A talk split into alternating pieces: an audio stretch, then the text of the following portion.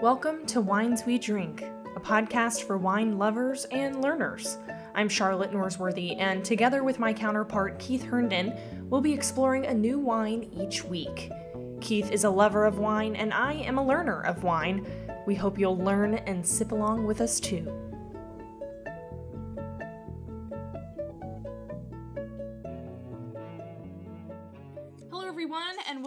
To Wines We Drink, the podcast where we talk about wine for all of those wine learners and lovers in the audience. I am joined by my co host, Keith Herndon, but I must add, Keith, that today is a bittersweet occasion. Charlotte, yes, it is a bittersweet day, but we're not talking about the flavor of the wines we're drinking today. Today is our last episode in our 2021 Summer Fun Project. School is back in session and we're returning to the classroom this week. Yeah, it's so difficult to believe that the summer has flown by. I mean, when we started this back in early June, we promised our listeners 12 episodes talking about delicious wines. Keith, you've called it a case of episodes, so today we're drinking the last bottle. Yeah, it has flown by, uh, but it's been an incredible journey exploring wines with you and simply talking about the joy we can find in a really good bottle of wine. I've always maintained that wine is supposed to be fun, and I hope we've conveyed that message to our listeners this summer. Oh, I think I think so. I we've presented such a great variety of wines from all over the world, and that's been nothing but fun, at least to me. Last week, we were on location at the Heirloom Cafe with chef Jessica Rothacker and drank a wonderful Australian rose with her. If you missed that episode, please go to wherever you get your podcasts and you'll find it there along with the complete case of episodes. so, you know, we end each uh, episode with a wine word, and, and last week's wine word was blend, which described the Australian rose we drank last week. Uh, it was primarily a Shiraz but featured several other varietals such as Zinfandel, Grenache, and Tempranillo. But I also chose that wine word to end last week's episode because it set up today's episode. Well, then, what have you selected for us today? We we began our tasting uh, back in episode two with a Cabernet Sauvignon from my favorite Napa Valley winery, Merryvale. So today we're revisiting that winery as we drink a fabulous red blend that they have labeled Forward Kidd. From the very first time I tasted this wine with the 2020 with the 2012 vintage, uh, I've been a fan. In, in fact, I call it my house wine. And at last checked, I had about a case and a half of it, including several bottles from the 2013 and the 2015 vintages. Today, we're drinking one of the 2015 vintage. Forward Kidd. I mean, that's a strange name for a wine. Where did Merryvale come up with that? Well, you know, this is a wine that pays homage to the terroir of Napa Valley. And if you want to understand terroir, go back and listen to the first episode where that was our, our wine word. Uh, in fact, the, the tagline on the published tasting notes calls it Napa Valley from the ground up. So the name comes from the name of the soil type in the vineyards where the grapes are grown. It's the forward gravelly loam and the Kidd loam, some of Napa's you know typical soil types that are known for draining well, right? So the the, the winery maintains that this well drained soil, along with its management of the vine's canopy, uh, quote focuses the vine's energy on the fruit, producing intense concentrated berries full of flavor. End quote. Wow. Well, even though this bottle of wine is named after dirt, intense berry flavors sounds promising. And I'm all in for giving it a shot. Let's get started. Go ahead yes. and pour some. So I'm going to pour some. Uh, we've had this wine decanting for about a half an hour. Um, uh, you know, it's it's uh, it's definitely a, a, a, red wine, and, and I like to decant all red wines at, at least for uh, a, a, period of, of time. Uh, something like this one, uh, I think a half an hour to an hour is is an appropriate amount of time to give it some uh, time to breathe and to and to kind of unwind from being in the bottle. Well, and as you're pouring it, I mean, it is such a rich, like blood red color. I mean, it is again just a true red in that it's wonderfully opaque, um, but it's not necessarily as brown as some of the earlier wines. It's not as translucent as some of the other reds. I mean, it is, whenever you think red wine, this is what I picture. Yeah, this is a very dark, um, you know, color. It, it's it's not as translucent, obviously, as a Pinot Noir. It's much more on the far end of the spectrum, I think, in terms of opaqueness with the Cabernet Sauvignon. I'm gonna give it my swirl and sniff. Yes. So, what are some of the what are some of the odors, the flavors, the aromas that you that you sense there? Well, immediately you get that sort of familiar boldness that comes with these darker red wines. But I mean, really, what comes quite immediately are these rich berry flavors. I mean, we've described other wines, other dark red wines, as maybe jammy, um, you know, and we're harkening back to some darker berries. So, blueberries, blackberries, um, you know, that's definitely what's coming to my to my nostrils here. Well, I think you wrote the tasting notes Oh, because uh, the official tasting notes that you get with this uh, wine is with aromas of blackberry, blueberry, and dark cherry. This is a dark purple wine in color. Right? Wow. You know? So, Love it, love it. Right. Patting myself on the back here, people. well, it's the last episode. I, I think mean, you've I might picked as up well some be an wine. expert. yeah, you've picked up some wine, some wine tasting knowledge over the course of these uh, this long this long hot summer. yes, with your help. I'm gonna So go have a good have a good taste. Okay.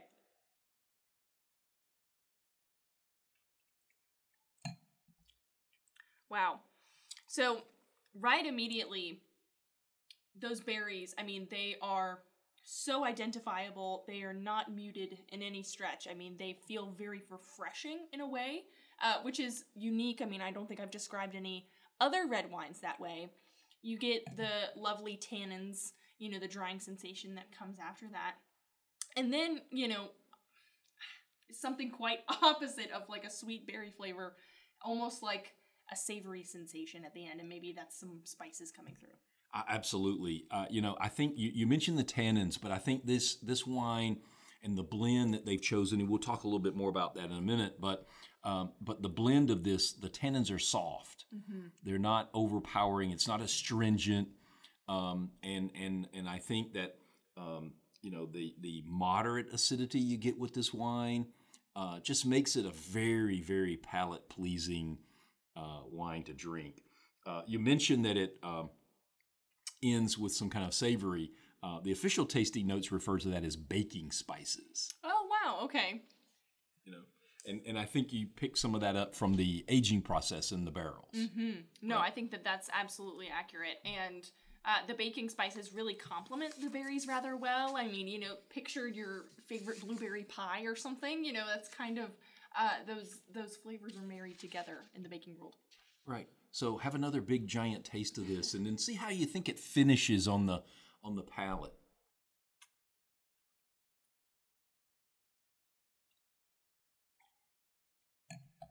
Yeah, you mentioned the softness of the tannins, and so it definitely has a soft finish. It's not a hard swallow.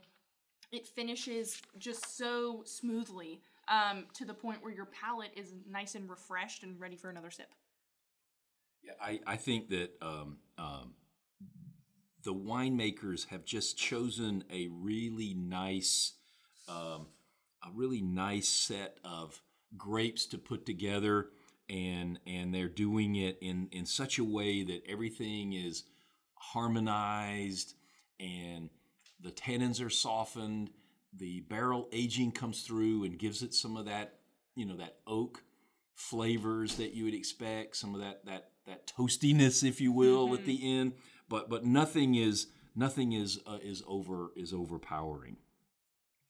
No, I think that, that that's exactly right. It's it's nothing too much. It's a very drinkable red wine and one that feels pretty accessible. I mean, for someone like me who hasn't had a ton of experience in red wine and is maybe intimidated by the darker reds, uh, this one feels very approachable. Well, you know, with each vintage of Forward Kidd, the winemakers change up the blend and they change up the barrel aging some. Um, you know, it, it, it's a unique wine each time Merryvale releases it. And uh, based on the, the tasting notes that I looked at for uh, the 2015 bottle, you know, it's about half Petite Syrah, which is at 47%. There's about 19% Mourvedre, s- 17% Syrah, and 17% Malbec. and they've aged this in oak for about 12 months. About a third of that oak was in new French oak, which I think is contributing to some of those savory spice undertones that, that we talked about, those baking spices, right, that comes through.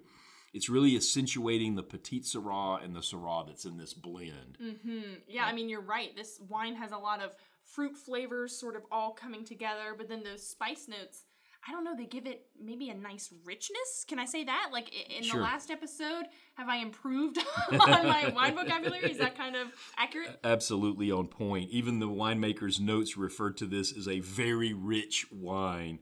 You know, um, but that's not referring to the price point. Mm-hmm. You know, this is not a super expensive wine, but it's not cheap either.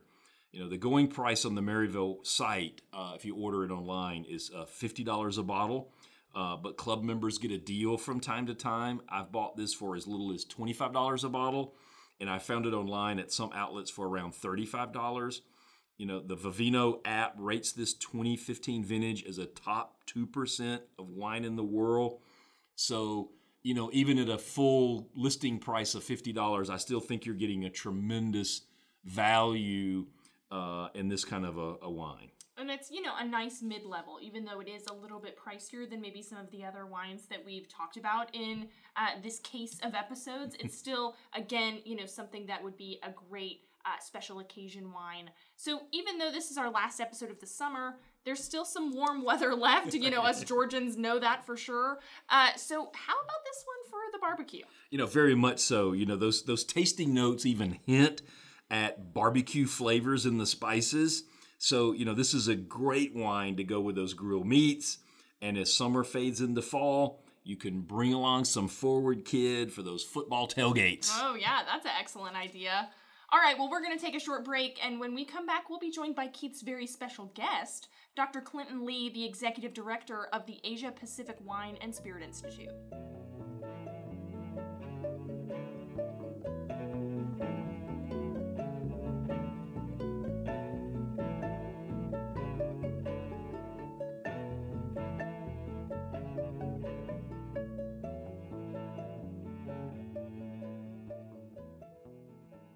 Welcome back to the show, everyone. As we wrap up our 12th episode, I've invited my wine education mentor, Dr. Clinton Lee, to join us for a few minutes. Dr. Lee runs the Asia Pacific Wine and Spirit Institute, where I've trained. Dr. Lee, you've been a great inspiration for my wine education journey. So I'd like for you to tell our listeners about your wine education philosophy. Well, Keith, thank you very much for having me on your uh, podcast program. It's a real privilege. That's a huge question that you've asked me. And um, I gave it some deep thought in terms of where I came from and how it all began and what was the catalyst. So, coming from um, you know, Africa, you know, my, my late mother was from Mozambique and my father was from China. So, having that Chinese origin, there was clearly a mixture of the Eastern, but also the Western influence, which really made me as a hybrid. Education for me was placed at a very high level in terms of what was expected of us. And we really had to learn about the different cultures and the people. Now, traditionally, wine education has focused on grapes, the grape varietal, the regions, how wine is made. But I find that far too restrictive because, in my experience, and having traveled as vastly and broadly as I have, and meeting people from different areas and places, wine represents and it encompasses the people themselves, the geography where they uh, habit, habit uh, in terms of their livelihood, the history that they represent. But more importantly, it's the tradition and the values. And that encapsulates itself into a very holistic and a very and it's very expressive. It's like life itself when we meet someone, we are really meeting the whole package where they are, what they do, where they come from. And that could be the same with wine. So, in terms of wine education philosophy, well, I, I certainly am a very strong subscriber, supporter that we should, when learning, be very open. We need to understand and embrace culture, geography, history, cultural awareness. And truly, it's learning for the future, not just memorizing names, places, um, figures, and statistics. And certainly in today's age, learning is, is taking and undergoing a dramatic change where education has to be very practical it has to be relevant and it needs to cause awareness both for the student and for the lecturer when they encapsulate both of their surroundings and their experiences. So for me, learning is never ending and um, it is truly evolving continuously. Well, I know from my own personal experiences with your courses and, and being deeply engaged with the uh, Asia Pacific uh, Wine and Spirit Institute, uh, you've definitely incorporated that that cultural element into the courses, and and I think that that uh, that comes through. so when you think about wine education or, or or or just learning about wine in general, what do you think is a big misconception that people have about wine that they need to overcome? In order to get the most out of their wine experiences? That is an excellent question, Keith. And thank you for that. Because one of the questions I'm always asked what is the best wine that you have tried? And my response is I've yet to try it. because there is, it's very difficult to pinpoint one particular wine. There are too many variables that one should consider. So the misconception is there's a right wine, there is the perfect wine. It is what we should drink. It is what other people are telling us what we should drink. I don't believe that is possible. And the reasons I, I, I say that is if we allow ourselves to fall into that category, we are limiting our excitement to explore. We are reducing our sense to be adventurous. Uh, we are not wanting to be curious.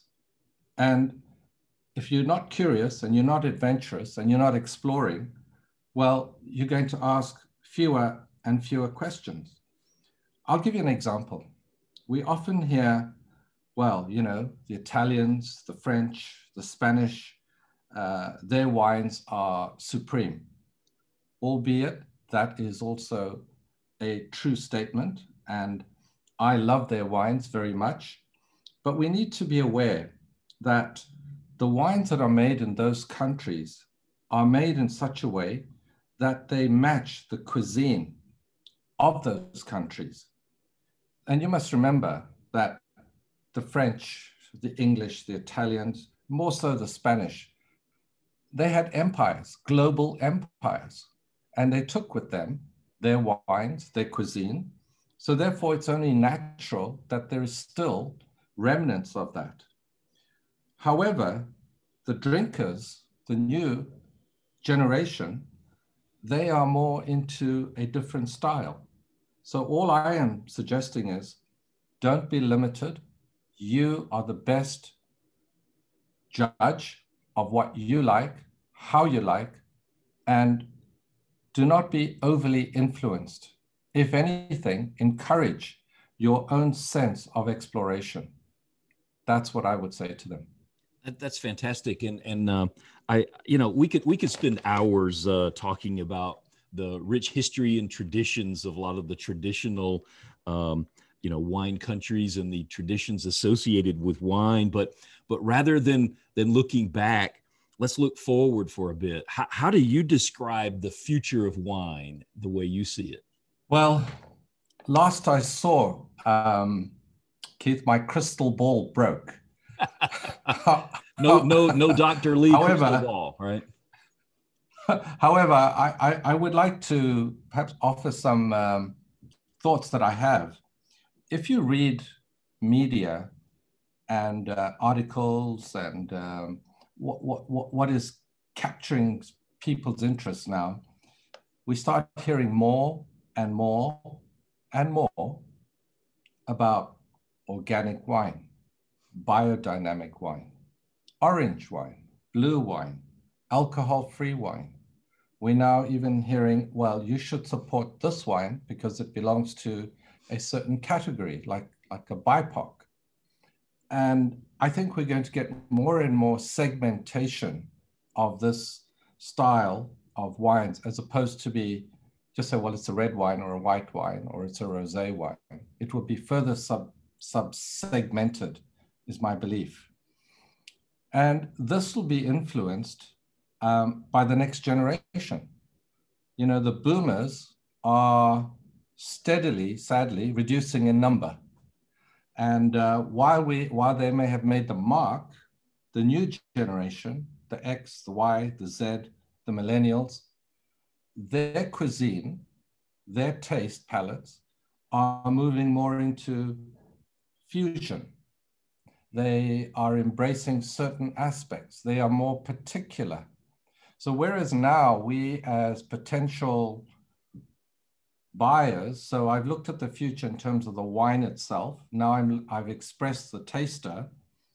The actual appeal of wine, it's no longer it's certainly diminishing the power of points, the power of stars. The new media, which is impressively powerful and uh, devastatingly effective, is moving into podcasts like this. We are having TikTok, we're having social media. And um, I believe the future, A, the style of wine will change the, um, the tasters themselves will define that and the methodology of how they're reaching the actual consumer. A, a little bit of a follow up to that. Um, do, do, you see that uh, climate change um, has any effect on on where uh, specific types of wine is going to be grown and and regions that we've associated with a typical wine uh, may be changing in, in terms of, of what kind of grapes that can be grown in these places? Significantly. Um, I wrote a paper on this probably seven, eight years ago. And uh, a very good example would be England, uh, that is experiencing a renaissance of sorts with their sparkling wine. Uh, 20 years ago, it would be unheard of that uh, the southern part of uh, England would be producing not just sparkling wine, but world-class sparkling wine. Uh, here in Canada, the Okanagan Valley, it, the, the, limit used to be in an area called Kelowna. And now the growing areas have moved 200 kilometers north. And it's not unheard of that we're starting to hear of uh, certain uh, Nordic countries that are also beginning to field representative uh, grapes that um, are starting to be welcomed. Okay. Uh, it has been well documented that Bordeaux will see more of the uh, vineyard growing areas to be moving further north. And as a result of that, just recently in Bordeaux, they've allowed on the left bank new grape varietals that were previously not permitted. And one of those would be Touriga Nacional, which is a grape that enjoys enormous amount and performs extremely well with great heat. So definitely this global change and climate warming is, uh, is having an effect. I certainly appreciate that uh, explanation. Uh, Dr. Lee, thank you so much for taking a few minutes to talk with us t- today as we close out our first seasons, uh, first season of the wines we drink. And uh, thanks again for all of the support you've given me in my personal wine education journey. Well, it's been my utmost pleasure and privilege to share this journey and adventure with you, Keith, and uh, congratulations. Thank you. So, uh, thanks everyone. We're going to take a short break, and I'll be back in a moment with Charlotte to put the finish on season one of the wines we drink.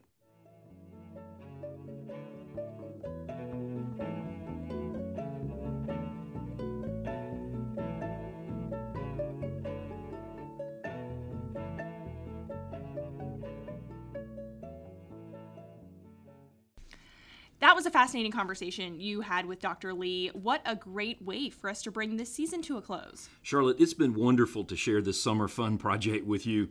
If you had to say, what's the number one thing you've learned about wine from the summer of drinking so many great ones? Oh man, that's tough. But I think because I've obviously learned so much as a novice, I've had the benefit of learning a ton uh, in this past case of episodes. I think the main thing that I've learned is to just have lots of fun with wine and to just enjoy enjoy the experience. Every wine has a story to tell. You create your own stories when you try new ones and you build off of other stories when you reopen your favorites.